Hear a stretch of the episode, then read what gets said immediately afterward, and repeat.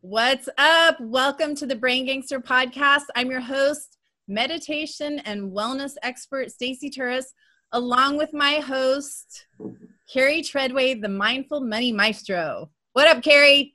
What up, everybody? Happy, happy day, right? Happy, happy Hey. day.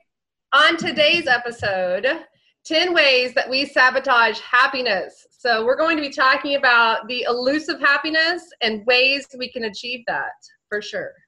And we're also, this is really special because this is our our first guest. Yay! Um, we are joined today by Daniel Harmon, who is a self-made entrepreneur who has lived many places all over the world looking for the H word.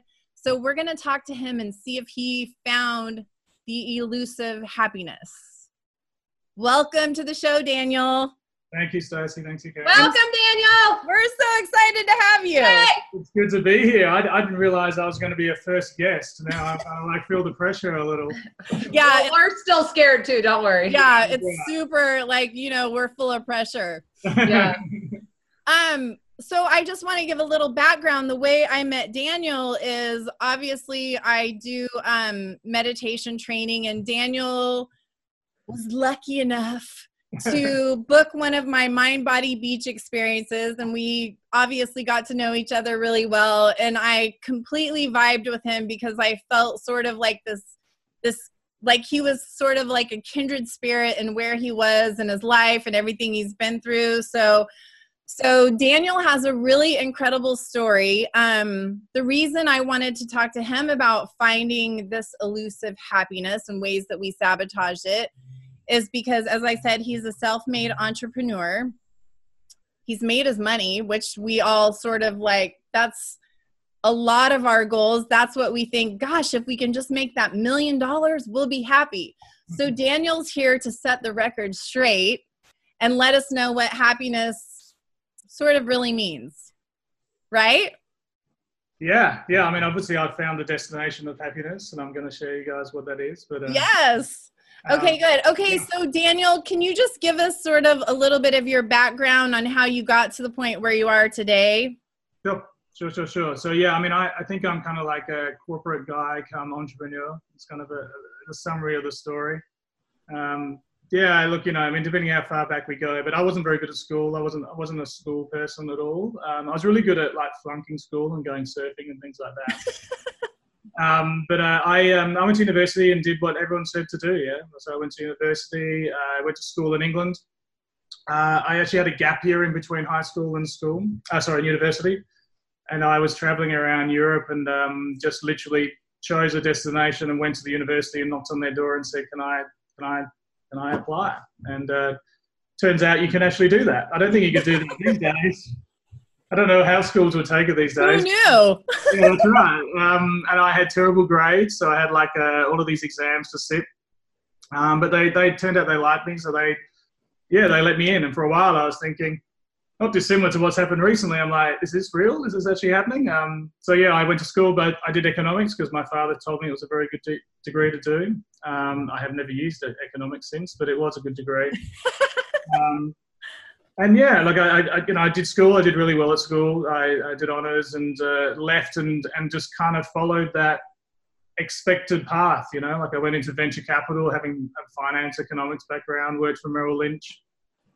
I remember they gave you like a thousand pound uh, like a budget to buy a suit on your very first day, and I, you know, I thought I'd made it. You know, I was in, I was kind of the gang. That was it. You were ready Yeah, to I. I, uh, I mean, excuse my language, but I fucking hated the job within about two months. You know, um, it, it literally was probably two months that I started to hate it, and I was dreaming and sleeping spreadsheets, and I, and I, I realized pretty quickly that whilst I was good at numbers and, and motivated with that sort of like three year goal of getting a degree or four year goal of getting a degree, working in the corporate world was not for me. And um, I, I was living in London in the 90s at the time, and I was more interested in, in going out than working, is the honest truth. Absolutely. Um, and there's only so long you can kind of have that masquerade. Yeah, eventually you get pulled up in one way, shape, or the other. Um, and it was me. I failed this. I just did this investment bar exam thing, and uh, actually, I caught up with my old boss relatively recently. Uh, my boss Tim, I think I, I, failed it three times in a row, and that was actually me trying a little bit as well. the first time, the first twi- the first two times I wasn't trying, but yeah, the last time I really did try, and I failed, and I, I sort of took that as a sign, and so did my employer, and uh, they let me go, and I kind of like landed in this space of huge relief that I wasn't working there anymore, but then also. What just, the hell am I going to do now? yeah, and, we, and I wish I'd saved some money for this kind of situation. Um, but then it was really good, you know, that was the catalyst for me to kind of think about.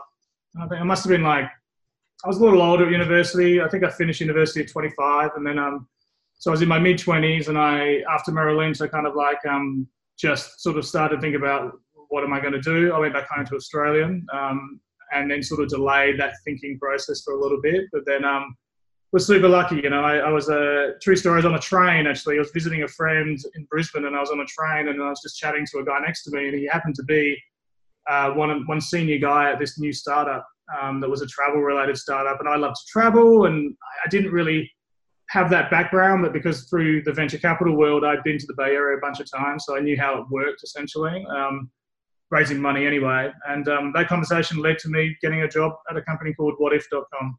It's um, so the conversation on the train did? Yeah. Yeah, yeah, yeah. And it's actually the second time this it's happened uh, two more times afterwards, actually. Um, just, I mean, I talk to anybody, yeah. I mean, these days I talk to dogs more than I do people sometimes on the street, but uh, yeah. I, I, I just, you're like, little puppy! Exactly right. And then you kind of like feel like, oh, maybe I should ask who the person, often I don't even ask the name of the person that's holding the dog, but um, yeah, so I, I, I was lucky. I was I was just very lucky. You know, like I started. I was kind of like unskilled professionally, other than having an economics degree, and I joined a startup that was kind of like based around tech and design in the travel industry. Um, and during that, I went back to school actually and did a master's in, in creative industries like design. Um, and then that sort of like started everything. Um, so, so when when you're saying design, is that graphic design? At the time, it was yeah, because it was mostly there wasn't so much digital design going around. Right, but did you vibe more with that? Yeah, completely. I mean, I, I think I think I vibe more with creative people. Full stop. Um, I think that was kind of the thing, and I and it was such a, refreshing look at life because I was working with very kind of like type A number crunching kind of like people and and totally the opposite right totally the opposite and, and everything that the creative people my just the just the feeling I had about being around creatives. Now, I personally don't count myself as a creative necessarily, but I I just yeah, I definitely vibe with those people better. I still do today. You know, like I, I find it hard to have a conversation with. Um, I find it really interesting that you don't consider yourself a creative because when I met you, I instantly thought you were a creative. Yeah, I mean, I think I mean, I think it's well yeah, it's interesting, isn't it? I mean, it's all related to what we're going to talk about today. But like, I, I, I think um, when I think of creatives, I've worked, I've just worked with some amazingly artistic, creative people that I just don't put myself in the same section right. guys. You know. Um, but do you do you think that's because I mean, do you think that's just because you're not giving yourself credit, or do you feel like they're just sort of a level beyond? I think that I think I'm very uh, I'm, very, I'm, very, broad with my skill sets in, in the creative space. I don't go deep on a lot of things, and the people right. I really admire. it's really like the title thing that we were talking about. You don't want to be boxed into to a certain thing.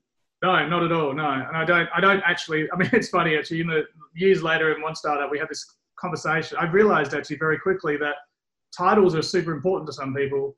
Uh, yes, uh, they are. Yeah, and the identity is placed with it with some people. Yeah, yeah, and I'd have these conversations with people in my team, and I like that was like down to kind of like I mean they were young, they were like getting upset about the title that we'd given them. And you know, I from my side, I'm like, you can call yourself whatever you like to call yourself. It doesn't bother me. I don't think you can call yourself founder possibly, but anything else, it doesn't bother me. Um, right. You're like that. It's not where I'm going to gain like the respect or yeah, the yeah. built from this. Exactly. Exactly. And that you know, a segue of that is like my dad actually instilled in me that you know when you get that promotion, you shouldn't be asking for the promotion. If you're asking for a promotion, you're not probably good enough for the promotion. right. It's a little bit like the titles, yeah. Like you, you know, you'll get called VP if that's what you aspire to be. If you do a really good job, don't don't keep asking for it. Um, anyway, that's a segue. Um, so yeah, I was like, I just like I was very fortunate. I had one starter that did quite well, and that that, was like the snowball effect. You just you kind of forced to save a little bit of money. I was still enjoying myself. I was still spending a bunch of money, etc. But I, I had a little bit of money to be able to go do little side projects. I did a bunch of little side projects. Sold one of those. That added to this little pool. The snowball got a little bit bigger, and like we were saying, uh, uh Carrie, like it gives you confidence that you could do it. Yeah. Um, and I think having that confidence is the thing that kind of like just helped that snowball sort of grow a little bit. I definitely had my losses, you know, like I've definitely had complete stuff ups. I think everybody does, you know. Um, but I think when you're uh, when you're dealing with smaller amounts of money, that the, they don't really hurt so much, I guess, in some ways. Um, and yeah, I, I, went from one startup to the other. So I, I, worked at. I was really lucky. I worked at kind of like the three big startups in in in Australia that are very still around today. Uh, I worked for a company called Seek, which was a, uh, I mean, back in the day, so it's old school now, but back in the day where it was uh, classified adverts online, it was kind of like a Craigslist sort of, but for oh, jobs. nice. super sexy, super sexy job. Um, uh, yeah, but that was you know again I learned a bunch, um, um, and they IPO'd, and then um, I worked for another company called iSelect that was comparison sort of uh, again super sexy comparison of financial products actually, which was I guess yearning back to some of the work I'd done before. Um, but then, long story short, I got the opportunity to go to the States. I moved to the States 2014. Um, joined actually joined a company that was a big company. It was an Aussie company uh, that took me to San Francisco. Um, that didn't work out very well. I knew the founders. Uh, the founders, super cool guy. We had a very honest conversation about, you know, I sort of said, well, if you're not going to listen to any of the recommendations I make, you're just completely wasting your money. And he said, yeah, I am. So we parted ways on that on that conversation, and then um, that again was a trigger. You know, I, I, I was lucky. I through VC World, I'd, I'd, known a founder of this company called Whistle, uh, Steve. He was looking for someone. They had a very small team, and I, I joined Whistle, and then that, that was sort of like my San Francisco experience for three years. So then, with that company, that sort of set you on a path to freedom financially, right? Yeah, that's right. Like it, it was certainly, um, it was like, um, I, I, feel very fortunate in the sense that, you know, I joined a startup in San Francisco. We had some, we, we had some initial sort of little wins, but we weren't really making any money. And then we, we found a product that really resonated. And I was part of that team that did that. And then we got acquired. And then, um, you know, if you're early on, I mean, the founders certainly made life changing money. Everybody else made, you know, certainly enough money to kind of take the pressure off anything around um, financial stuff and I was lucky to be one of those, you know. So I left. Um, uh, interestingly, the visa that I had at the time, um, because the company was acquired, then uh, I technically didn't have a job anymore. So then I had to get out of the country very quickly. um, but I went to France and uh, spent a year in France, sort of working out what I was going to do. And then, um, but again, you know, that little snowball obviously got bigger, and then I, I had the comfort level, I guess. But this leads into some of the things we're going to talk about, yeah, because it was sort of like okay, I've reached the, des- the destination, I've reached it, what do I do? And I had this idyllic idea of buying a house in France and living this romantic life. And, you know, it turns out it's pretty boring. The summary of it. Um, it's uh, really boring to live in a farmhouse in France. that's exactly right. Yeah. I mean, there's I drink rosé so all day. Yeah. There's only so much rosé you can drink. And believe me, I tried that. It's, there is definitely a limit. Um, but yeah, I, I, I I mean, I laugh at it, but in hindsight, it was pretty. It was a pretty dark period, but definitely for me, like it was tough. I, I and I, I feel guilty saying that. I, I feel kind of like, uh, in some way, I'm saying that that, it, that I, I don't. I felt that I didn't deserve. I don't deserve to say that because I guess in many ways I'd reached this destination of comfort in some way. Right, but, and what and what we think happiness yeah. and success is, right? So then, when you reach that destination and you find that that's not the source of happiness. It's like well what the fuck is going to make me happy? Yeah that's right. And it, it, it, it's it's it's a you know like any change or anything that's a little bit unfamiliar it can be kind of challenging and scary at the same time. And i, I did the, the very opposite of what i should have done. I started, I started drinking quite heavily again and like just sort of like living not a rock star life by any means. I was living in some little country village you know um, but I, I certainly went down this hole that would that definitely had a destination of a place I don't want to be. Um, and then yeah, I, I, I had a really good, a really close friend of mine, Scotty, who's sort of my guru. He, he he came over and said, look, I used to party with him. That's our relationship was always partying. And then um, he sort of came over and said, look, you you deserve everything you have. Uh, you need to get out of this this hole and, and, and, and, get back on track and actually accept this is the other thing accept that working and, and building businesses is actually a really big part of who you are and don't deny yourself of that. Don't don't feel guilty about that. Don't you know because i think i was struggling with this idea of is that all i am? Is that all is that my existence? Like right. is, is that my purpose is just to build yeah, things and yeah, then right. Yeah, yeah. And, and again you know the build and it's interesting like the, the joy of building something yes, it's sweetened if it's commercially successful, but it, that's only a tiny piece of the fun. so like it's like, right. That's sort of, that's the end of it, really. Completely, completely, yeah. And, and like all all during the years that I had worked on uh, projects, I'd had little sweeteners at the end, but nothing really that would change anything. Um, and I was probably happier during those periods than I, I, sort of found myself at the end of 2016, early 2017.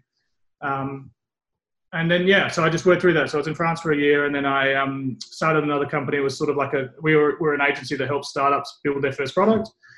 Launched that, worked on all that last year. Um, moved back to the states. Decided to move to LA rather than to San, go back to San Francisco. I think I love that city, but you know the irony being that when you work and live in that city, you never get to see the city because you're always working. Yeah, like their their mo is work. Yeah, yeah, and it's it's an interesting dynamic. It's interesting to talk about that. The whole theory around we have we all we all know that the science suggests that working eighty hour weeks is not healthy for you. It doesn't you know you get better business results if you don't. Yet we have very few success stories of people take companies taking the direction of working less hours. So in San Francisco, my experience certainly was that it's celebrated. You know, like people used to boast about how many weekends they worked. Or it's, a, it's actually a status symbol Completely. For, for working your ass off and putting in so many hours and and it's so crazy because they are not understanding the the balance that it takes to to maintain true happiness like yeah. we can all work our ass all of us can work 24 hours a day if we want to and we can achieve that if we put our mind to it some of us yeah. can achieve what you've achieved and make the money and everything else. But in the meantime, as we're going through this journey, it's like, where's the balance? Where what is going to make me happy? First of all, in the journey to happiness, what yeah. we perceive as happiness, which is you know being part of a startup that that is acquired by someone else that gets sold etc so yeah yeah, so I want to talk about just sort of these barriers that you've mentioned, actually, a few of them, these barriers that we impose on ourselves for happiness, because I think a lot of times people blame external circumstances, other people for them not achieving happiness. And I think we would all be surprised at how much those barriers come from inside of us. Completely. I, I would say the vast majority do. But I mean, I, but I say that from the point of view of, you know, so I went through the whole gamut of the reasons why I wasn't happy. You know, like, uh, and, and I, you know, like I, you know, I, I love my therapist. She's awesome, and we would talk a lot. And we would talk about this idea of, you know, like I don't, I didn't have one thing I really uh, was frustrated with in, in many ways. And it sounds weird to say, but I had a great childhood. I didn't have anything in my childhood that would indicate to for me to suffer from mild depression or anything like that. Um, in some ways, I was hoping I did have some indication because it would kind yeah, of like, just something is a reason for it. That's right. That's right. Yeah. But, it, but, it, turns out my parents were awesome, and um, which is great. Uh, You're like, my childhood was great. I live in a farmhouse in, in France, drinking rosé all day. My life sucks. Oh my god. Right. What the fuck uh, is wrong with me? Know, it must be something in me that's wrong. I know. I know. And I had those moments, you know, like I bought some silly little car, or like some some sports car, and I had these moments of driving through. like every. You bought the sports car. I did all the cliche. Yeah, I did all the cliche. You know. I got a raised truck with big wheels. Did you do that? No, Wait, I need to know what, what kind of car was it? Yeah. Sorry? What kind of car was it? Ah, uh, Porsche 911. yep. Um, I love it. I feel way better about that than a Corvette. Yeah. yeah. I agree. I agree. Yeah. So no, I mean, but uh, you know, you have these moments of uh, it's interesting. You almost have like these little uh, reflections or little snapshots of, oh, so you have you've made it. You know, like this is it. And then, but but they're only tiny little, they're like lightning bolts. They're little tiny little things that don't. It's not sustainable, not fulfill, fulfilling at all. No. Um, and it, maybe it just strokes your ego a little bit, maybe. But otherwise, it was. I just found that I was actually on it way. I was much more happier when I was doing 80-hour weeks in some ways. Um, so that was the conscious decision to move to LA and try to have a find balance a little bit better. I, I do find Southern California has a bit, yeah, because the, the scene is completely different here. It's obviously more about the entertainment industry.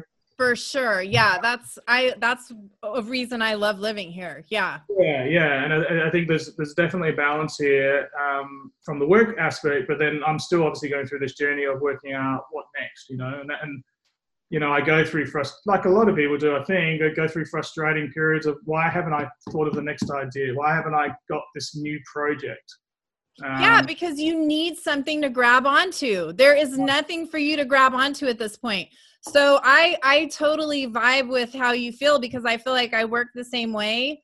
Yeah. And you can ask Carrie, she's known me for 20 years. When I'm at the end of a project, I go into a depression because I don't know what is going to grab me next. And it feels like you're always going to be in that space. yeah. There's no plan after that. So it's like flailing for the next steps, no plan, no routine. What do I do? Where am I Yeah. at? You know, Exactly, and, you, and you're not taught how to uh, because you, if you go from project to project to project, you've never really learned what to do in those flailing moments. You don't really kind of like you just sort of like.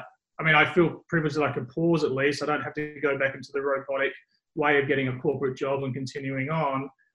Um, but it's no less frustrating. It's yeah, it's just the, the space. of- right it's it's it's probably more frustrating because it's like you should be happy but you're not so Yeah, yeah. what's yeah. next Yeah, that's right. That's right. It's actually even you saying that is a little makes me still feel a little bit uneasy in some ways because it's the truth, you know. Like I, right like I'm not like I, I, I love the life I have 100 percent and I feel very grateful to be able to live where I live, but I'm not being fulfilled in a way that I used to be fulfilled, and that that is that that is I've realized a very large part of what makes me happy is this this having this project kind of passion thing that I'm uh, I'm interested in, and and all the other things are just like little sweeteners that just sort of like delay the inevitable. You need to sort of like really work on that.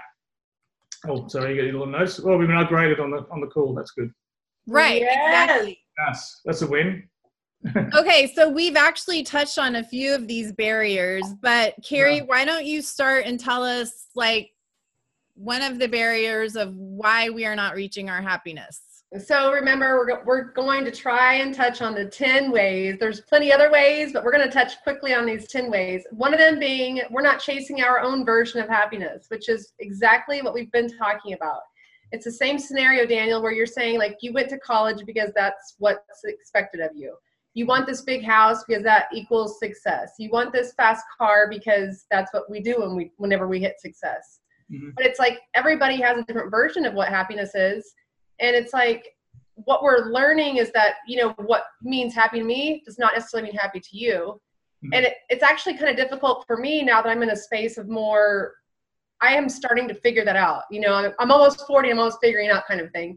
But it's like i see people that are behind me in this journey and i think oh it's hard not to look back and want to like help like listen you know like i feel like you're taking this path that's just more of a robotic routine path Mhm. when thinking about these other aspects of your happiness and what is it really coming from so it's like chase your own version it doesn't mean the same for everybody and be okay with what that means for you personally not everybody else Yeah, yeah. I mean, it's interesting what you mentioned about. It's almost like all these roads of um, how you could be successful tend to lead to just these few things that we do that's supposed to illustrate to other others that we are. So the big house, the car, whatever it may be, travel, etc. they're Right. all items that are tangible essentially i mean obviously there's experience with with travel and i love the shit out of travel so i'm not talking any shit on travel people um, but it's like those are all items you know Yeah. like if you strip that away how do you feel at the end of the day and it's like to me you know there are more important aspects of me not having to have the eight to five that's more important to me than having a fast sports car You know what I mean? So it's like Yeah. it's looking at what that means for me to be happy and finding out how do I attain that goal by following a journey that makes sense and is organic to myself. The Yeah, thing yeah. is, though, is that to understand yourself in that way, you have to be mindful and you have to be present. And a lot of people are uncomfortable with being present because if you're present for the good stuff, you have to be present for the bad stuff. And a lot of times, people are running away from the bad stuff and they're not about to sit with it and they're not about to you know get in and roll around in it so so being present is a big thing but you have to be okay with the sugar and the shit Yeah. right Yeah, yeah, yeah. I mean, it's being present is a scary state to be in sometimes. You know, that, that, that's that's that's that's that's the case, and I'm constantly working on that. I mean, that's uh, it's interesting. I think you know we used to would, certainly at the startups, you know, they, they would give you all of these tools to kind of essentially, and I don't think it wasn't a pitch, but it was sort of like, oh, we'll give you massages, we'll have a mindful coach to come in, we'll be like self-aware. But really, it's all about you just keep working. I mean, it's not really anything anything else. exactly well and the biggest thing is oh Thunder, yeah. we never get thunder in southern california I know. There's this there's this wet water dropping from the sky. there is i had to shut the door because it's so loud yeah, yeah. It's, I don't even it's, remember what I was gonna say. Oh, I know what I was gonna say. Because the thing is, too, is it's like, okay, you're present, you're mindful, but the source of happiness that we're always trying to achieve, we're always trying to attain, what what we start and you've started understanding, I've started understanding, Carrie started understanding, is that that stuff is for us. If we're not happy, that's some shit inside of us that we need to look at and we need to change. Um, so another reason is that we don't feel that our happiness is important. It's like uh, w- I don't have time for this. I don't. I don't. The, the worth of the value of me putting time into doing this. I don't know if I should do that. Kind of a deal. It's like I'm Yeah. comfortable where I'm at. Nothing hurts. You know, like Yeah, my and also okay. In our society, we consider happiness a luxury, which is the craziest fucking thing I've ever heard in my life. Because if there's anything you want to be in life, it's happy, right? It's not a luxury. Like that is the only way to make it through. How many years? 85 fucking years that we have to be on this earth? Well, Why there's an association. a luxury. there's also the association with like happiness is average. Like if you're fine where you're at, you should be happy. Just be happy with where you're at. Like you're not, you know, you're not, you're not on the high flux of this roller coaster and the bottom. Just be happy in this average. yeah, But the more mindful and aware that you become, you understand that you have that ability to control that, you know, behavior to get yourself to the actual happiness level of a bliss where it doesn't matter what everybody else is doing around you. It equals happiness to you. Yeah, yeah. I mean, it's yeah. There's a lot of things in that, isn't there? I, mean, I, I think you know, like I certainly growing up in England and then growing up in Australia, um, very early in England and in Australia. There's nothing at school or high school I recall that would any be anything to do with your happiness or getting taught to be aware or have we any are skill. so not trained in Yeah, life. it's like it's like completely are- the opposite. yeah, we are not set up to succeed in that way. We're not set up in mental health. We're Yeah. not set up in problem solving. We're not set up in resiliency. We're not set up in achieving a balanced life. Like school is crazy to me because and and then on top of it dropping sorry my cat just walked get off No, the that's like the scariest like anaconda just went. It's just funny where my cat is, but I think she's. she's what's your cat's name Oh, she's a foster cat. Um, her name is Oksana.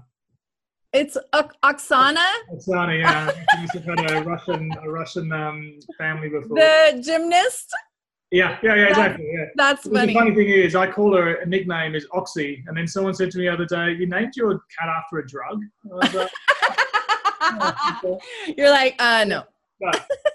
Well, um, um okay so then one of the other things and we've already kind of touched on this is we're really the oh, uh, another barrier to happiness is we're really afraid of of reaching the end of the road because what the fuck is left afterwards like Yeah. as humans we are made to evolve. We're made to evolve emotionally, we're made to evolve spiritually, mentally. We are in a constant evolution. So when that evolution stops, panic sets in. So instead of instead of even sort of starting that journey where you know there could be an end, you just never start it and then you don't have to end it. Yeah, yeah, yeah. I mean, I, I, the analogy I love is that uh, that idea that you know you have a racetrack around, it goes around around in a circle, and you're just taught to go around around in circles, and all of a sudden one day that racetrack has got like a corner the other direction. You don't know what to do. You know? Yeah, exactly. There's just around in circles.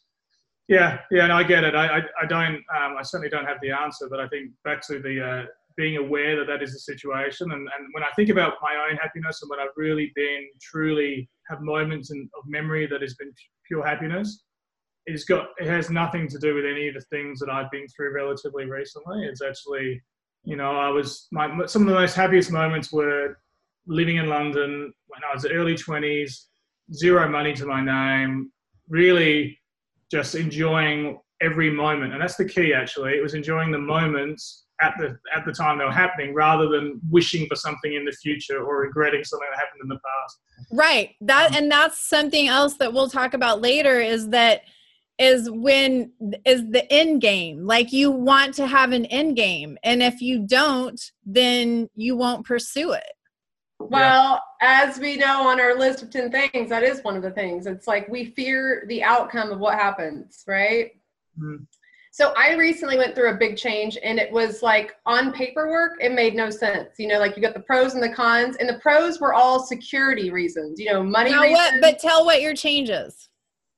Well, I'm just saying, like, so I had all of these things on this list of this is corporate life where everything is safe and I know what the outcome is, and this is happiness, which is not corporate life. It's leaving that leaving that area and going to uncharted waters essentially because it was like I loved my job. I loved everybody I worked with. Like, you know, like if you read like books, they're like, oh, they hated their jobs. So they left and found a different, like, no, I like literally I had to go into my resignation meeting of like, it's not you, it's me. Like, I love y'all. and I still want to be BFFs with y'all, but I can't work here anymore because it doesn't align with the balance that I need in my life.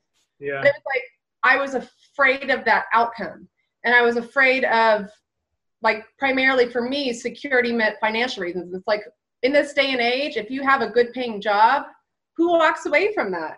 Yeah. That doesn't make sense, you know? So I was fearing with the outcome of like the what if. So that delayed my reaction for like oh, a year. It delayed it for so long. I was like, bitch, you're not happy. Leave the job. Like for me, it was a no brainer. But so for Harry, he's more lit because I'm I I really don't have those hangups. I am afforded the luxury of doing what I want because my husband has a a good paying job that allows me to do that. So in my head, I see her being completely unbalanced, throwing her family off balance, all of these things. And she's a logical thinker, and I'm an emotional thinker. And so I see it, and she's like, Yeah, I know, I feel it, but logically it doesn't make sense. So it was a long ass process for her. Like, how long did that take? Well, seven um, or eight I, months? No, because I remember that my husband said to me that he was like, "Oh, I got a raise on a day," and he's like, "Oh shoot, this was one of the days you were going to turn in your like your resignation," and that was in like December and I finally turned my resignation in March of the following year, and they somehow had this plan and wrangled me back in where I worked from home part time. My final day was not till four months ago. Like it oh. was a year and a half progress. But it was like fear of that outcome because if I look at my spreadsheet and the lack of gray area, you know, here's all the reasons why this job is great here's why they're not great. And this area over here is great. Like there wasn't anything I could write down, like, you know, like Susan's mean to me at the coffee machine or, you know, I don't make good money or whatever it is. I didn't have that on that side of the list.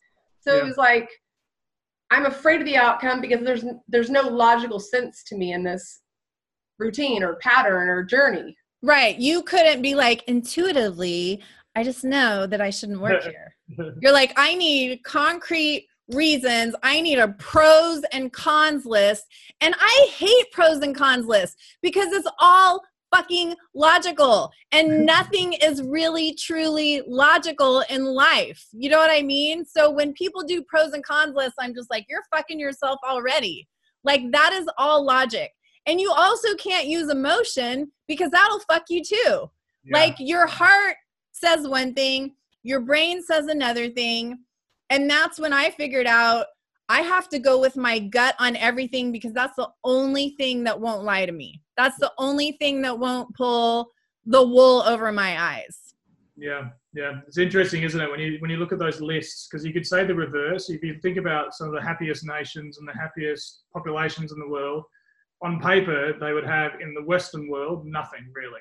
I mean, you know what's so crazy? Is like every story you hear when people re- like from you know like a bio like an autobiography or where they're just speaking in ger- terms of their life they're like the happiest times. They their statements always the same. I didn't have any money or i was homeless you know like it's yeah. some dire situation yeah. but there was never like i was a zillionaire and i was yeah. scot free you know i had nothing going on i could do whatever i wanted.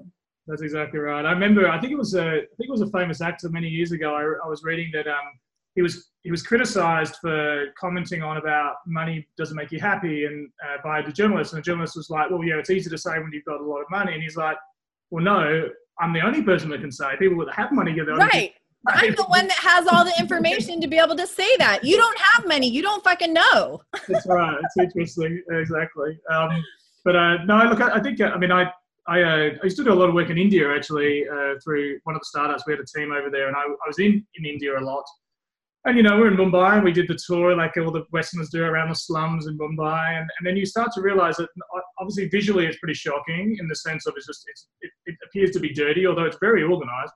Um, but you realize that they're some of the happiest people in the world living in this life that is what we would say on paper is like terrible. Uh, right, exactly. And that's unfortunately on paper is what we all are trained to go by. Yeah but that gut feel is like this combination of emotion and rationality that's sort of like that's how I view the gut feel, I guess. And I've been going through that recently. I've been going through like, okay, I have this feeling around this idea, but it doesn't make you know it's risky from a financial sense. Um, emotionally, I'm kind of like maybe too in depth into it in some way, so I feel I might make. But then you start to overanalyze it, which is like again but not the possible right approach right right because you can just overthink it. I mean there's a lot of things that you can talk yourself into and out of and and that's what i that's why i i mean i just don't use my brain.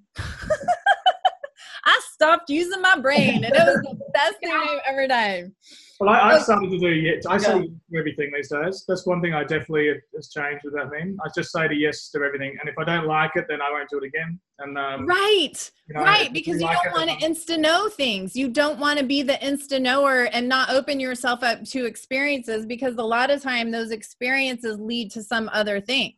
Yeah, I mean, uh, complete transparency. The way that we met Stacey, I almost cancelled on that. I almost was like uh, the day before. I, I was like feeling I was a bit overwhelmed with the family, and I was like, I, "Is this what I really want to do?" Right, something else to add to your list. Yeah, that's right. Like it's like all this Meet stuff. some crazy lady on the beach or something. Yeah, yeah exactly, exactly. You know, uh, but then you know that that you know within literally the first 30 seconds i'm like yeah i know i've made the right decision and then you know we're now talking you know, so oh i'm so i'm so glad that you enjoyed it. Oh yeah it was uh, no but it, yeah i mean it's, it's the thing it's it, it, definitely enjoyed it obviously and then my mind was playing this balance between rationality time family etc and then but something was telling me i needed to do it and that something was my gut yeah and my gut led me there, obviously. Um, Which is not on the spreadsheet. So it's like the farther we can get our minds away from that spreadsheet, that gut is not in those columns anywhere. So we need to ignore all columns and go towards gut because, like, yeah, yeah. And I think in the entrepreneurial, world, my experience with the, within the entrepreneurial world, there is definitely successful businesses that are driven purely by spreadsheets. But my, my but but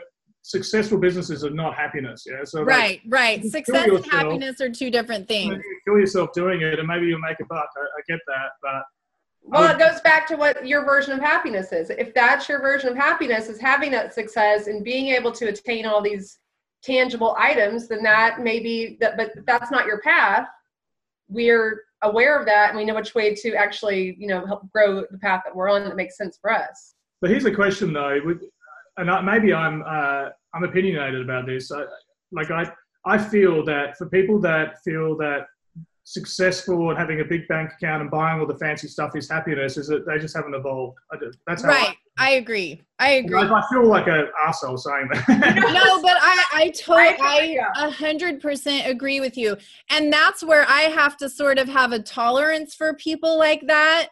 And yeah. I have to tell myself, they have not evolved and i have to be okay with their path that they're on and their evolution and not try and judge it and yeah. all of that so I, t- I totally agree with that okay. i was gonna say yeah i was gonna like the same thing like literally where i was saying like everybody's in a different part of their journey yeah. i have to remind myself that just because i have found where it's right for me to be i can't you know pass judgment on them because they're not there yet because it, it all comes everybody's due time so it's like be thankful where we're at and and hope and silently think to yourself you know help this person follow the path they need to be for a more calm you know happy daily yeah, life yeah right.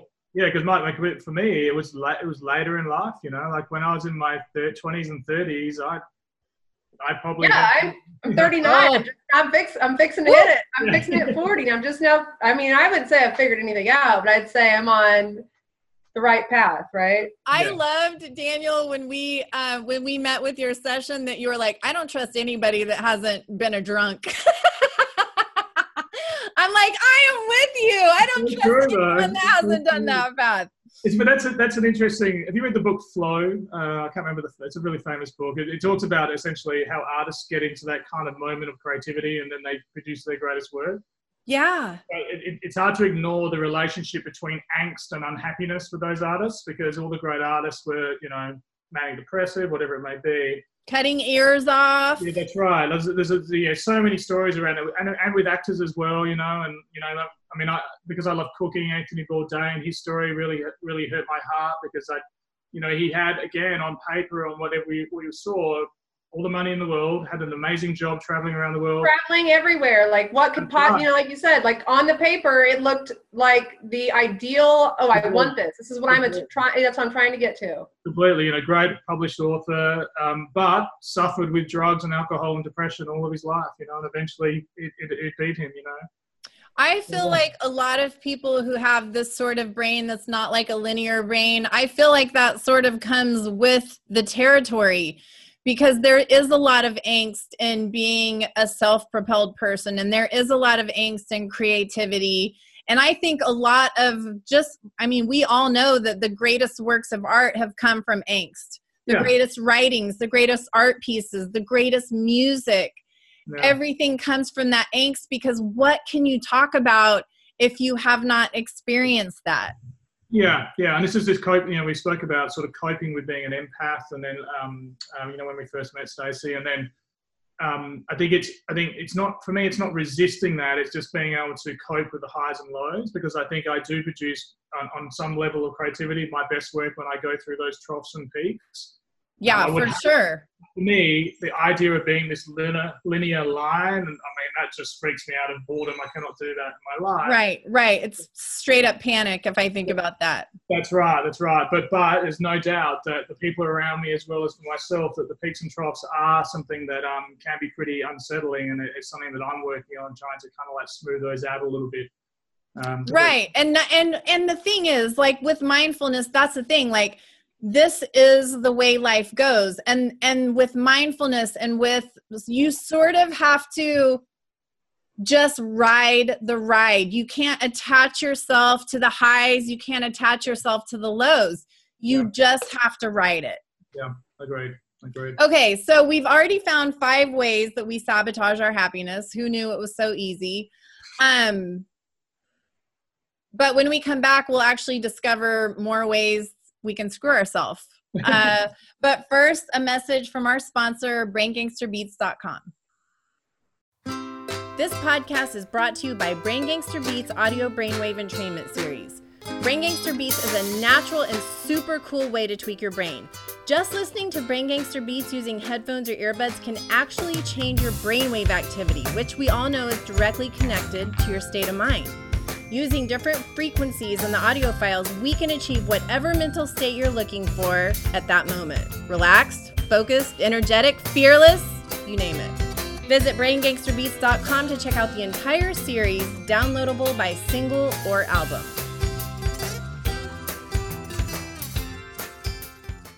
Okay, so it's not hard to see after our conversation why there are so many barriers to happiness. And I think the key is just being mindful enough to recognize the barrier.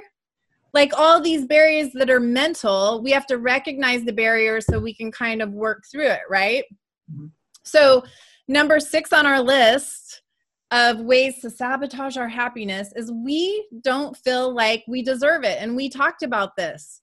Mm-hmm. And whether it's an obligation to put others first, which I think a lot of times, and Daniel as an empath, we're very sensitive. We feel what other people are feeling and we want to take care of that and we will put that before our own happiness. Mm-hmm. Um, feelings of guilt from things we've done in the past, low self worth. There's a lot of reasons that we don't feel like we deserve happiness. So, and it's easy to to believe that people that that reach happiness are like blessed or or whatever, but I think the most most of the time when people really find their true happiness is they have to con- consciously remind themselves over and over and over that they deserve it. Because we all do deserve happiness. No matter what we've been through, no matter the shitty things we've done in our life, we all deserve to be happy, right? So, sort of. I think we have to like remind ourselves. Huh? Like from, I think we have to remind ourselves, we like from an acceptance, where it's like, where it's like we were all saying, like we feel guilty. Whether that guilty is I, I have all these things that you know, by dictionary de- definition, state happiness. So we feel guilty that we're there and we don't feel that bliss yet. But it's like we have to be aware of that guilt and essentially talk ourselves away from that. Like, no, what I'm doing is right for me, and this is okay. It's okay for me to feel good, and it's okay for me to follow this path, and it's okay for me not to fit in with everybody else because this is what's making me happy at this time in my journey. Right. You have to consistently remind yourself why you're worthy of being happy that is something that we all have to do because if we're going by society, if we're going by what we taught, it's just like we said happiness is a luxury.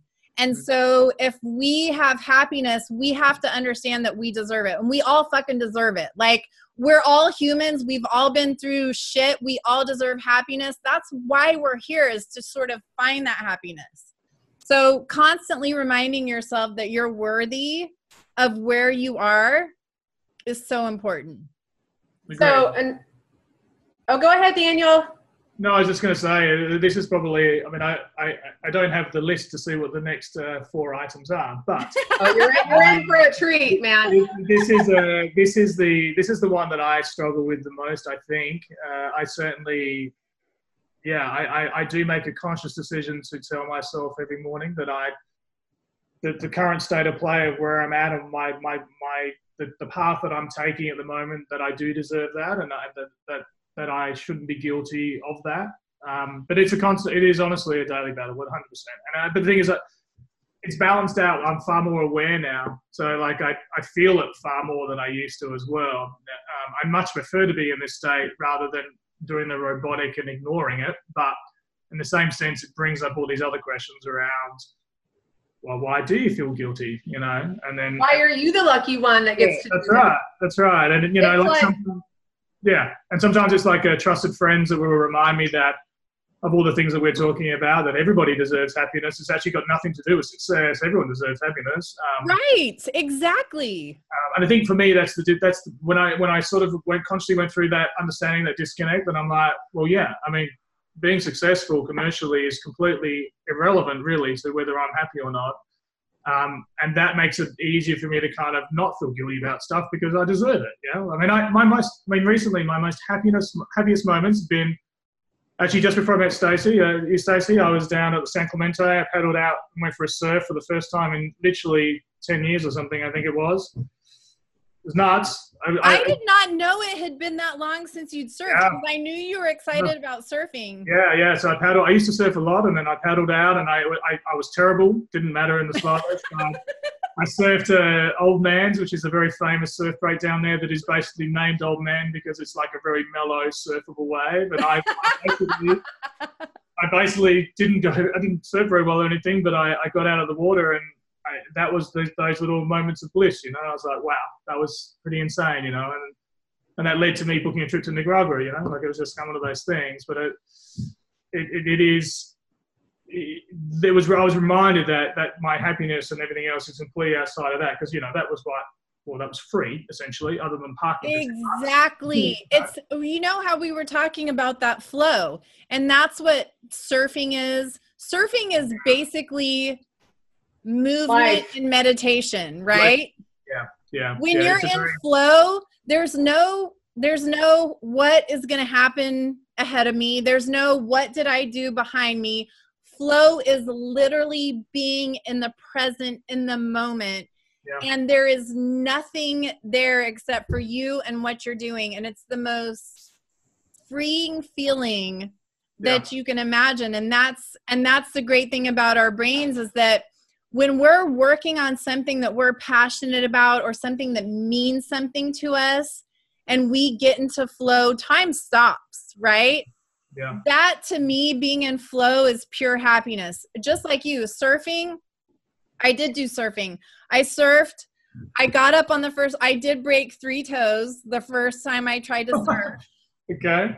How did but jumping up there like uh, a dumbass but the water was so cold the pacific that's cool.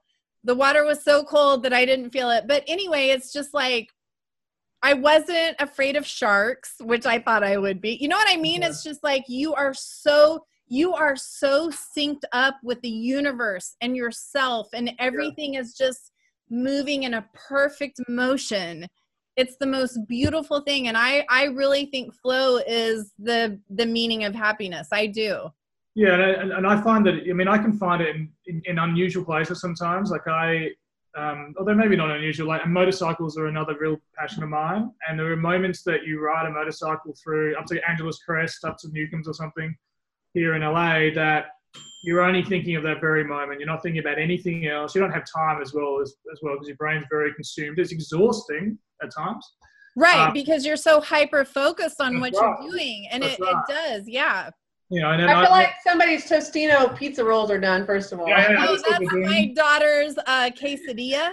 You know what I was gonna say, Daniel? Though it's like so motorcycles for you. So we have a Jeep, and it's like when the top is off. You know, I'm not. I'm in Kansas. There's nothing. Sorry, Kansas, but it's not like the the you know the sights I'm seeing on these roads are fantastic. But it's literally I'm present, and I've got the sun on me, and that is like yeah. I can be driving to yoga or to the grocery store, but I am literally the most happiest person ever because I have exactly what I need at that moment in time, and I am Carrie, president. What is the only thing I want to do when I come visit you in Kansas? Dirt roads. So, I want to drive on dirt roads. Like that is my only goal. That's all I care about because I want to get on those dirt roads. I want to feel that space yeah. that is literally the happiest thing I can do when I go home to visit her is yeah. and I'm like this is me at my happiest. I'm driving on a fucking dirt road. but I love it. Yeah. You're choking on dust, okay? I'm there is not there's dust. nothing tropical about this. There's nothing luxurious about this. But there is an awareness and a present aspect to this that you're you're happy and you feel that bliss and like I don't get goosebumps and I think Stacey fakes goosebumps. She always like I'm so excited I have goosebumps. It's a, I mean, I mean, I, yeah, I, I think we're all talking about similar things. I, I mean, I, last year, I, uh, no, that, that 2017 year, I did a four week trip through Sahara, the Sahara Desert, Morocco on motorcycles. What we, the hell, Daniel? Uh, yeah, yeah, we're in Jeeps and dirt roads in Kansas. Come on. but, the, but the, the, the, reality is, I mean, yeah, there were some beautiful sights at times, but the vast majority of the time, it is like 120 degrees.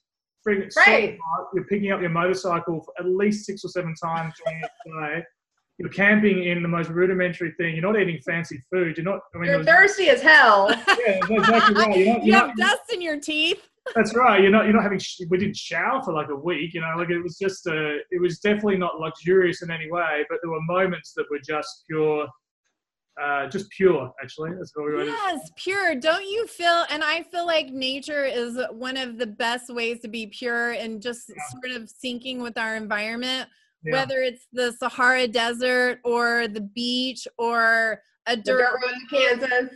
Yeah, a dirt road in Kansas. Yeah, I'm I gonna have don't even Kansas. care. I I so appreciate the dirt roads in Kansas because There's a silence and a peace in all of these areas, and it's not about the motorcycle in the Sahara or the convertible on A1A or whatever the what's what's it called in LA. that's in Florida, yo. I know that's why I, I know, but what's the what what's 95? What? 405?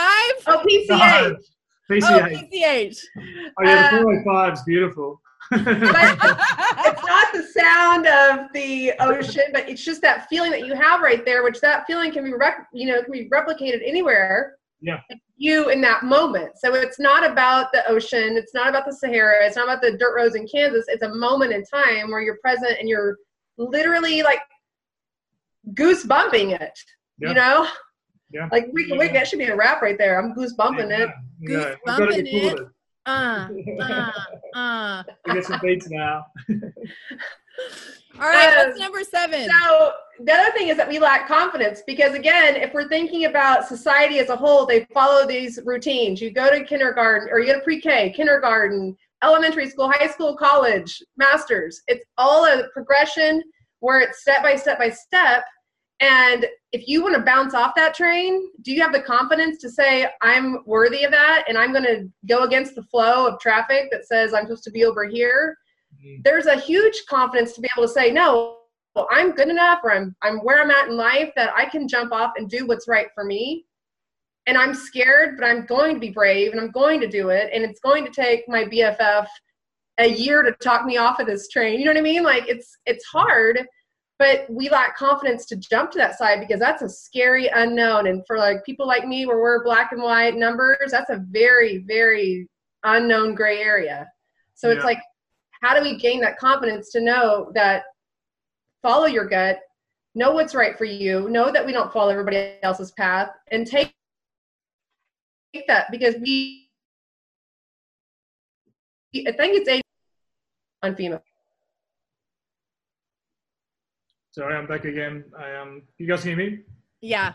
Yeah. Um, yes No, I mean I agree. I, I- think the um, I mean uh, for me though, I, I have to say that I, I, I did that early on because I, I, I wasn't so much stepping off the train. I was kind of kicked off the train because I, I, I wasn't you know performing in the corporate Even world. better though, because you didn't have oh to that's what i was going to say decision. like yay that somebody did that for you Right. because mine was agonizing mine, fu- my, it's like stepping a foot off of a bungee jumping for like seven years Yeah. and you're like oh, oh, oh, i'm not going to do it yet you know so it's like thank god you just got pushed off the train they're like get Yeah. out of here Exactly. it Fine, wasn't really. just agony for you, Carrie.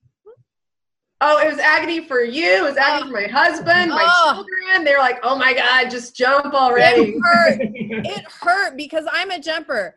I'm a jumper. So I have to I have to have patience with Carrie who is a very logical thinker and Yeah. who's not a jumper. So Yeah. for me it was so fucking painful because I didn't I did understand because I know her so well. But at the, on the other hand, I was like, it's a difference between being happy and not being happy. Like, what's what's so hard? What's, what's so hard? Get off Right. the train now. And I'm like, but wait, wait, what about what about this 401 or this special, you know, whatever. That was always for me. It was always money related because I so I associate security with the bank account. So which it's like, leads us to the next item, which is we're focused on the end goal instead of the process, right? And Daniel, that's the same with you. It's like we reach this peak, that's Yeah. the end goal, right? But and and that's kind of what we talked about too on your next journey, on your next adventure. We'll call it an adventure. Mhm. It's like you're struggling with sort of just accepting where you are and not having to look forward, right? And Yeah. so yeah. The process is such a beautiful part of it. I mean, the process is all of it. Just like they say, it's the journey, not the destination.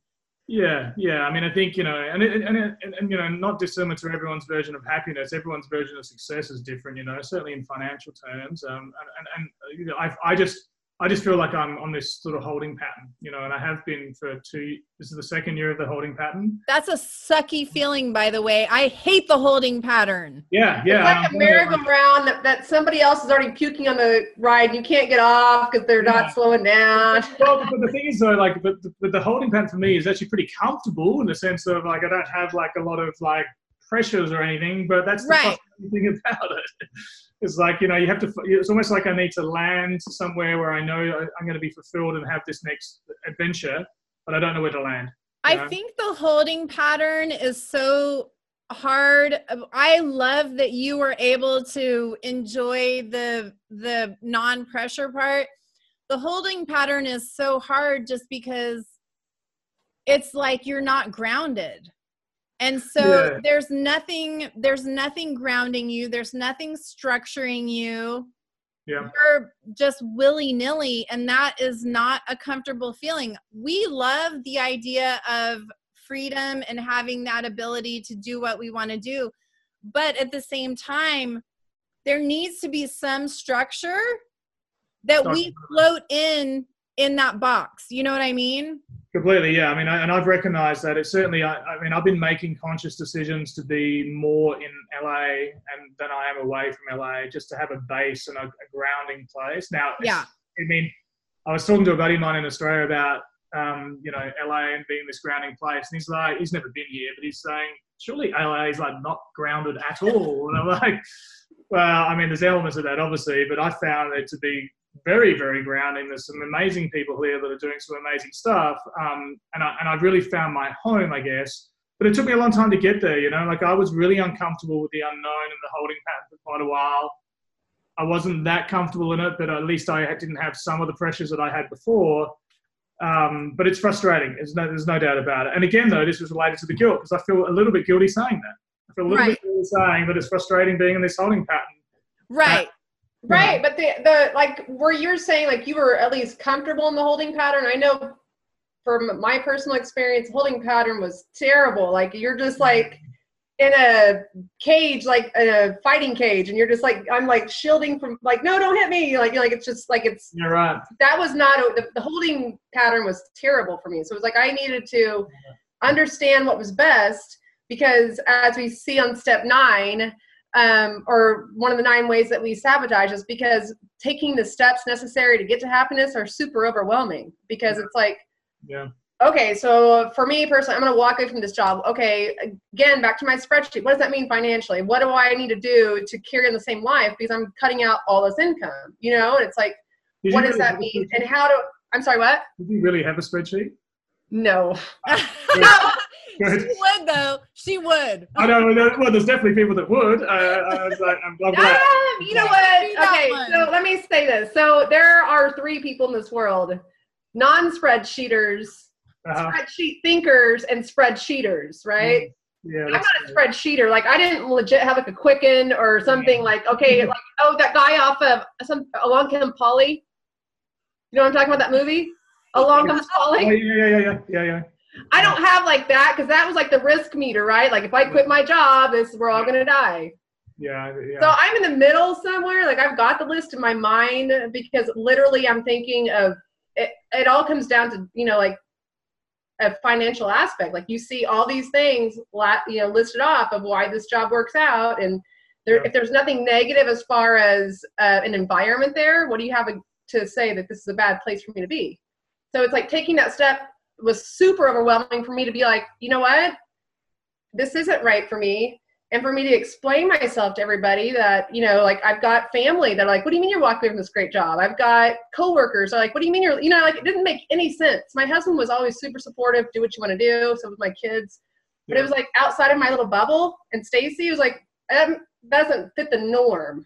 Yeah, so yeah. for me to get to that step was super overwhelming to be able to say like okay i'm going to take charge i'm going to be confident and i'm going to take these steps because i need this not what y'all want for me And you did it, which is awesome. and I did it, and I love it. And I was like, you know, speaking of happiness, it was like this morning. So I went to a really early morning hot yoga so that I could be back in time to get ready for this. And I was like, I felt really content in that I had the morning to prepare and think and be mindful and be aware of where I was going with my next steps. There was no robotic moves.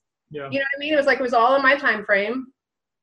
And I could feel guilty for saying that because there's people that are working eight to five and they're like, I wish I could just sit around and not do it, you know, and have a triple beer at noon or whatever. but it's like I took myself down this path and everybody can you just have to be brave enough to do it and that's i think that's the key isn't it because everybody largely can in their own in their own version of doing that and, and you know so, so you touched on something before that i, I really resonated i think there's people that like i'm a jumper yeah I, i'm i'm much more comfortable with jumping and then realizing where i landed wasn't where i wanted to be rather than not jumping. I just not jumping to me is the most frustrating thing of all, and I don't. I just can't do it. I will just yeah. jump. Now, clearly, there's consequences for just jumping as well. Um, but I think from a young age, I, I, was taught to jump rather than think about it too much. And that's weird because I'm a Libra, and Librans are like usually indecisive in some ways. Oh so, my god, I know Libra so well. Yeah, so like a, like um, it's slightly different to the norm possibly, but um, I think uh, sorry, I was going that. Um, I think the, the being aware of that and that situation and then doing it is available to everybody. It's just work, isn't it? I mean, it's just working on being able to do that. Um, God, it's so much work. And for somebody who's as literal as I am, it's daily. And for me personally, I was like try, grasping for signs that would say, "No, you're fucking stupid. Don't do this." You know what I mean? Like I was like, "Oh wait, the light was green. I'm not supposed to do this." You know, like because again, if you're very literal like I am, this doesn't follow any sort of a rule book. Yeah, yeah, yeah, yeah. It's interesting. I mean, I've got my, uh, I find it. I've got a, one sibling, a younger brother. Um, uh, beautiful guy, love him dearly. Um, him and I could not be further more different. We, we, it's, it's, it's, strange to me that we have same parents, same growing, same upbringing, yet we are completely the opposite end of the scale. And for him to, even because he was here recently with his family visiting, and like the idea of moving to a different country and starting a life is like I might as well be saying I'm going to the moon. Like it, right. be, it's something that is just so far fetched in his mind because he'll give you a thousand reasons why. He so he's like Stacey. He's like his brother is like Christy, and then there's me. So I have a sibling. I was like, "What do you mean you're gonna like? Why wouldn't you work? Yeah, your kids are in school. There's nothing that lines up. You know what I mean? Like uh, my my husband can pr- provide for us, so I mean I don't have to work. But it's like she couldn't figure that out. Like I don't understand. There's no yeah. reason for you to walk so, away from this job she so can't figure that out that she liter her her sibling literally hates my guts because I am the opposite of how she thinks. Like she truly despises me, which just gives Carrie and I the biggest giggles ever. it's like Stacey, like my sister, love her to death, nothing against her, but she is such in a cookie cutter of what we're supposed to be. And that's i mean i would say majority of the people in the world are in that cookie cutter. They don't know how to escape that cookie cutter. And so thank god i figured out how to get the hell out of that cookie cutter right? Yeah. but it's like she's in that cookie cutter and seeing somebody who is so free spirit and you're doing what you want to do and you're not making eight figures. What do you mean? You know like that doesn't make any sense. Like I want to, I want to continually like, you know, like get a nicer house, a nicer car, blah, blah, blah. And we're all like, no, I'm cool. I just you know, I, would like to see parts of the I world. I just want to chill, yo. I just want to go do my shit. I don't care about my house. I don't care about my car because that's not what makes me happy. I know that now. I thought that that would make me happy because that's what everybody told me. But I'm at the point where my husband makes decent money that I can I can sort of go, you know what? I don't give a shit about that stuff. Like that is really truly not what what makes me happy. Being on the beach, hanging out with people like Daniel is what makes me happy. Is it going to make me a shit ton of money? No, but does it make me feel fulfilled and like I'm doing something and like I'm connecting with people? Yes, and that's where my happiness comes from. Yeah, I, I think being fulfilled is kind of that's that's my that's my I don't know whether goal is the right word, but that, that is kind of like my path at the moment, you know, trying to work out what that is. Um, and you know, it's so funny because fulfillment, especially like I said, for brains like ours, it's not going to be there all the time. It's uh, going to be these, bits. These drops and yeah, this is that's right. That's right. Yeah, it's going to be bits and pieces, and we have to be okay with that. We have to be okay with those little bits and pieces of fulfillment because happiness is not something that just comes and stays with you forever. It's like yeah. it comes and goes because life really happens, you know? And that Right. leads us to number 10, which is having what we want makes us feel vulnerable because we can lose it. And Yeah. so if we never achieve what we think will make us happy, then we never have to worry about losing it. And so that's why we don't go down that path. That's a barrier to our happiness is the fear of gaining it and then losing it. And Mhm. my whole thing is you have to be okay with gaining it and losing it. It's not going to always be there and you have to be okay with the ride and you have to be okay with the ups and downs and that's what I always try and tell my kids. It's like I tell my kids, life is literally ups and downs. And the way, the successful way to move through life is to be able to ride it and not attach yourself to the Mhm. highs or the lows. And then you don't feel vulnerable because you don't have to worry about losing anything. Yeah. I mean, it's like at a at an amusement park. Would you rather ride the train through and get robbed for your silver and gold from the local uh, train robbers, or would you rather go through that awesome roller coaster with the you know like the seven spin, spin corkscrew and you're Right. like, all The bruised up? freaking It's dip amazing. at the, at the beginning, like that's the shit right there. Those Maybe break your neck a little. I don't know. Oh yeah. You're scared for your life.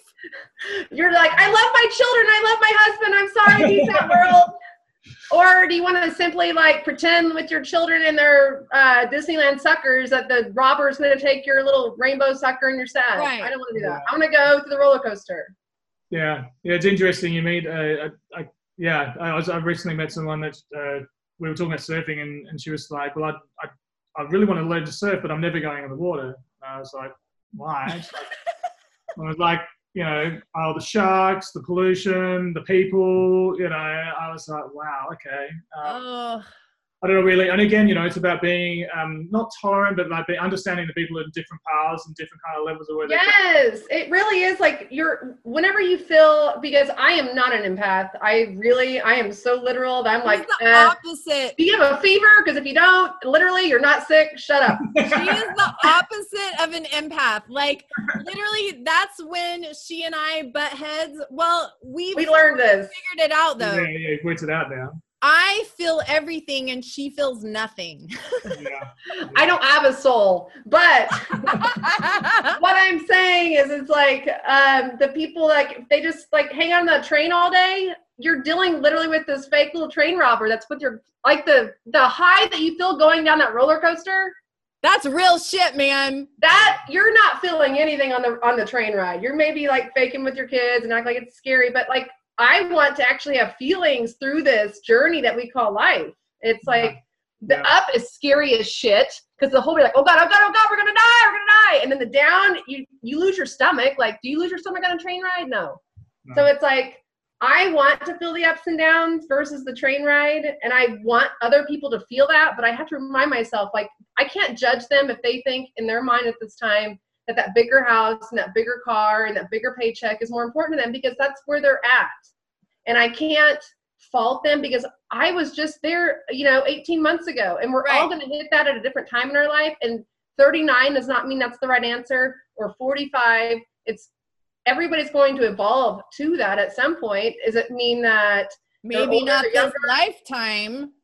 we got a lifetime? That's it. That's exactly right. But we have to remember that just because we're there, others may not be. And it's like I, I feel I feel okay in my mind thinking to myself, like, oh, I hope, you know, help this person out. Like sending them positive vibes quietly. I'm not gonna say that out loud, like, dude, Yeah. you can't be asking for this new car because that's not my place. Like that's not where they're at, and that's fine. It's their I- journey. Like you have to respect other people's journey, right?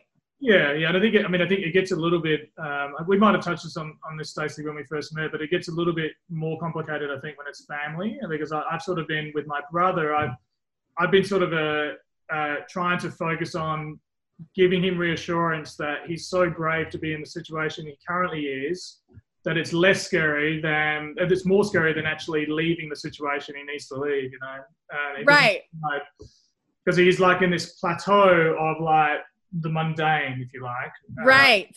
He uh, has he's, he's your he's your younger brother that's in the robotic scheme currently, yeah, right? robotic scheme, and it's a whole bunch. What's the age difference between you two? Three years. Okay, uh, so the sister that's like super concerned about me is 10 years. Kind of like there's a certain age gap where they're like, okay, I got to protect my little sibling here who's like lost her mind. Yeah, no, we, we just, I mean, like I said, we like we had a great upbringing and we're very, we're, we're, we're just very, very different people and, and um, we have been from a very young age, I think. Um, but uh, yeah, I, I've been sort of trying to get him to think about moving forward with evolving in, in, some, and it's his path, it's not mine to lead, but um, he, he lacks the confidence of change. It's like he can't, he's not a jumper, he's the opposite of a jumper. He'll give you a thousand reasons why not to jump. Right. I'm so trying to give I, him. So him and I are like BFFs. yeah, yeah, yeah. Well, and I think you're sort of in the middle. He's probably the other, other extreme, possibly, but I've been trying to get him to sort of understand that staying in that uncomfortable situation is more brave than it is actually to jump. It it's right. Like it, is. it takes slowly. so much more effort. Yeah, that's right. It's that yeah. slow band aid. But you know what's cool? It's like it's like where we're able to, you know, like everybody has their own quest. Perhaps is this is where they're at now. Oh, we lost Daniel. No, I just uh, I flicked a video off when I lose you guys. Yeah, you we lost you, Carrie. Yeah. Oh, you lost me. Yeah. I don't know where it's going with it, so. I don't remember either, but we've totally gone over on time and we could talk about this shit for like ever. But i think it's really cool because daniel is at a place where we're all striving to be and it's so comforting to me to understand that that's not really the end goal. You know what i mean? And so it's mm-hmm. comforting to me to know that i can create my own happiness where I am right now instead of waiting for that end game, waiting for that making it, waiting for that money to come. And so I I love talking to him about this because it just makes me feel like I don't have to be somewhere right now. You know what I mean? I can be where I am and I can be comfortable where I am as long as I'm evolving and as long as I'm moving forward, I'm exactly where I need to be. Well, and Stacey, I think it's also important to remember that, like, where we're talking about the path that you and I have taken, it's like we are thankful to be where we're at right now. And we want to enjoy where we're at as far as being able to have the freedom to have these conversations and to be aware and to be able to constantly educate ourselves on on ways to leave that positive lifestyle. So it's yeah. like, you know, like so behind me you see like a lamp and a computer screen. I'm not like some like zillionaire over here, right? But I like where I'm at. You know what I mean? Like I And that's I, all that fucking matters. And that's what we need to remember. Do we like where we're at? Are we happy where we're at? If not, what can we do to change it? What do we need to change internally to overcome those barriers that are all internal? It's all internal, guys. It's not somebody telling you something. It's not a job that's suppressing you. It's all eternal. We choose we fucking choose to be happy. Just and like I told you, Carrie, we choose to be successful. We can we can be successful. It takes steps, but we can be successful. Happiness is the same way. It takes fucking work. It takes steps. It's hard. It's not easy, but happiness is achievable and we should all be there and we should all overcome that internal shit from old stuff, from our parents, from getting raised, from the stuff that significant others have told us, from the stuff that we tell ourselves. We can overcome all of that stuff to achieve this happiness. It's not money, it's not shit that we acquire, it's not having a significant other. It's none of that. It literally comes from deep inside of us. Completely, completely. And I, I have, uh, I've tried the other way. I, I, have cars and motorcycles for sale if anyone would like to buy. you have that Porsche for sale? I, I, have, I have two Porsches for sale actually. Yes. My Jeep is not for sale. I must keep that for the dirt roads and yes, happiness. Yes, the motorcycle is not for sale either. I've got that one. But, uh, oh, you fuckers! I'm driving a Nissan Armada. not on a dirt road. No, that's right. Exactly. exactly. No, I'm on. I'm on PCH. You're on the 405. I'm on the. Uh, I, don't, I have like I have 135 in Kansas. Yeah. No traffic. Like it's three lanes, and we're I didn't know the 405 is anything to brag about. No, the 405 actually sucks ass. It's the worst ride ever. people warned me about the 405 when I moved to LA, and I never really got it. And then I watched an episode of the California. Is it the Californians on the Saturday Night Live? You know that show? I know if you've seen it. No, I haven't seen Uh, that. so funny, but it, it's uh, Kristen. Are you talking about where they do like all the different routes to get to Yeah, yeah, yeah, yeah. It's so LA. That's funny. Um, That's real. That is real talk too. That's real talk. Like you have to know 18 routes to get around traffic. right. And I'm I'm still the But- only person that goes west or goes east rather of the 405. Most people in Santa Monica never leave Santa Monica. Right. I know. Right. Exactly. But I- I'm the brave soul that goes east occasionally. You have to get away from the coast, yo. Yeah.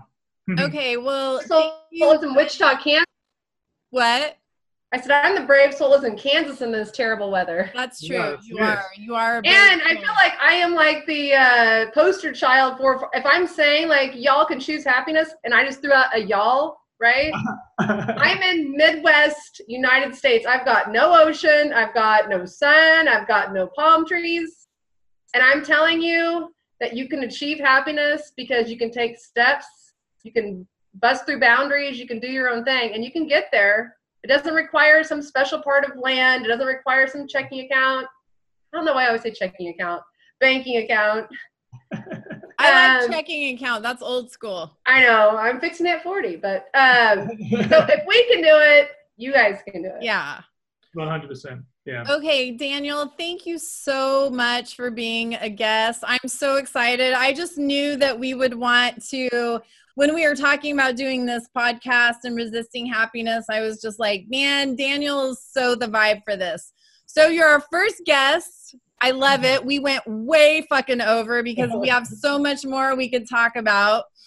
But um, thank you so much for being here. And you have been listening to the Brain Gangster podcast brought to you by braingangsterbeats.com where you can train your brain with brain gangster beats so uh, thank you guys so much we'll see you in a couple weeks right carrie Yes, we will be back in two weeks. And again, thank you, thank you, Daniel. It was amazing. You're amazing. You do you, everybody. Thank you very much. Do you. Exactly. No, thank you very much. Very kind of you. I really enjoyed it. I, I could spend every morning doing this. It was great. I know, even without coffee, right? Yeah, exactly. But not till 10 a.m. yeah, that's right. Exactly. That's that's the beginning of the day. You realize. Once Seinfeld is over on TBS, then we can we can meet. Just saying for a friend. out everybody Bye. Thank you very much. See you guys.